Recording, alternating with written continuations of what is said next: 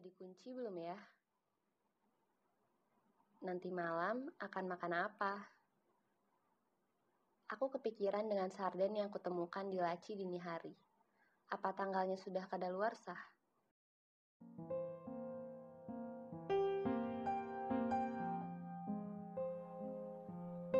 Bagaimana kalau seorang datang ke rumahku dan aku tidak ada di sana?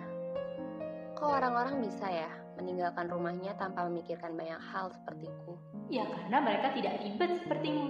Mereka tidak banyak mempertanyakan kenapa dunia begini dan kenapa dunia begitu. Mereka menjalani hidup sebagaimana yang ada di hadapannya. Tidak sepertimu yang memikirkan hal-hal lain dan mengabaikan apa yang ada di hadapanmu saat ini. Siapa bilang aku mengabaikan? Aku tidak mengabaikan apa yang ada di sekitarku. Dan begitu juga mereka. Semua sedang bersenang-senang sekarang, iya kan? Iya, semua sedang bersenang-senang. Dan apa yang kamu lakukan sekarang? Mempertanyakan hal-hal yang malah membuatmu cemas tidak karuan. Lalu apa selanjutnya? Mempertanyakan dan menyalahkan dunia dengan kenapa hanya aku yang begini? Kenapa aku tidak bisa seperti yang lainnya? Gitu bukan? Aku cuma tengah berpikir akan makan apa di malam hari nanti. Itu sebuah pemikiran yang normal. Semua orang juga berpikir seperti itu. Tidak, mereka fokus pada apa yang ada di hadapannya saat ini. Bercanda, tertawa, berinteraksi dengan sesama, membangun relasi dan hubungan baik untuk masa depannya. Hanya kamu yang memikirkan hal remeh. Hanya kamu yang berdiam diri dan menyelam dalam pikiran. Hanya kamu yang tidak ada usaha untuk tumbuh dan berkembang. Kau bilang tidak ada usaha. Kau tahu berapa lama rasanya memakai sepatu untuk memulaskan make up di wajah. Kau tahu berapa lama waktu yang kugapai hanya untuk bangun dari kasur. Lalu semua itu untuk apa? Untuk apa jika saat sudah sampai kau malah terdiam, mengasingkan diri dengan berbagai pikiranmu yang tidak signifikan? Percuma, bukan? Sebuah kesia-siaan. Untuk apa? Apa semuanya sia-sia? Benar juga. Untuk apa aku kemari, menjajakan langkahku yang begitu berat dari rumah?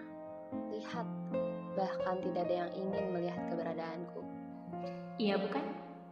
Itu semua karena kamu tidak berusaha, karena kamu terlalu memanjakan dirimu, berkubang dalam zona nyaman yang membutuhkan. Tidak akan ada yang menyadari keberadaanmu jika kamu terus-menerus seperti ini. Kamu makhluk sosial, butuh berinteraksi. Jangan berkubang dalam pikiranmu sendiri. Ya, dan apa yang aku lakukan sekarang? Aku tengah menjalankan kewajibanku sebagai manusia, bersosialisasi. Itu yang kau maksud, bukan? Aku di sini dengan banyak orang di sekitarku. Aku sedang berusaha. Jadi, yang kau maksud itu bagaimana? Kau ingin aku ikut bernyanyi dengan ramai bersama mereka? Bersosialisasi macam apa yang hanya berdiam dan mengerdilkan diri agar tidak dilihat halayak ramai? Konsep bersosialisasimu sepertinya memang harus direvisi, karena sama buruknya dengan nyanyian dan ada sumbang yang kau lantunkan tiap malam. Aku tidak mengerti bagaimana orang lain bisa tertawa lebar seperti itu, mengedarkan opini yang mereka punya, dan yang lainnya mendengarkan. Ditambah, aku memang tidak begitu menyukai suaraku. Terkadang, aku berharap hidup di tubuh orang lain. Cuma saja kau hidup di tubuh yang berbeda dengan pola pikir yang sama. Oke, mungkin kau benar. Aku punya neraka dalam jiwaku. Dan tidak peduli seberapa jauh ku berusaha kabur, kakiku akan terus menginjak duri yang sama. Ada yang aneh dalam diriku karena aku merasa seperti setan. Apa keberadaanku ini seperti glitch di komputer? Benarkah Tuhan menciptakan manusia sempurna-sempurnanya? Atau mungkin itu aku? Aku yang dibuat buruk. Aku punya dosa di kehidupan sebelumnya. Itu aku. Ya, kita kembali lagi dalam acara menyalahkan Tuhan untuk segalanya. Mau sampai kapan?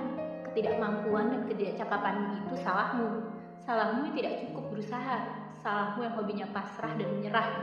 Bersembunyi dalam tameng, aku memang begini adanya, aku memang begini orangnya.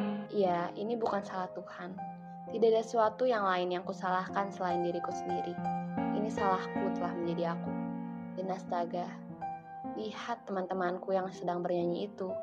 Apa mereka benar temanku? Apa pantas aku menjadi satu di antara makhluk hidup lain? Karena tempat paling tepat adalah aku, di kamar berdinding empat sisiku. Hahaha, begitu bukan? Puan lemah yang hanya bisa bersembunyi dalam sudut amannya yang gelap dan sunyi. Puan lemah yang hanya berdiam diri tanpa ada perubahan yang pasti. Begitu saja hingga seterusnya. tanpa perubahan, tanpa pergerakan. Berdiam diri saja dalam kamarmu yang sunyi, jatuh pun sendiri, terpuruk pun dalam sepi. Tak akan ada orang yang akan meraihmu, tak akan ada yang akan sudi menggapaimu.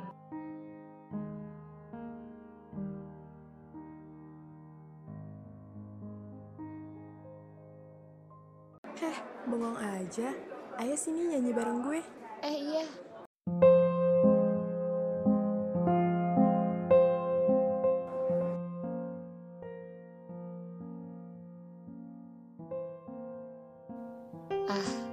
Ternyata dunia tak semenyeramkan yang kukira, dan aku tak seburuk apa yang diteriakan dalam kepala.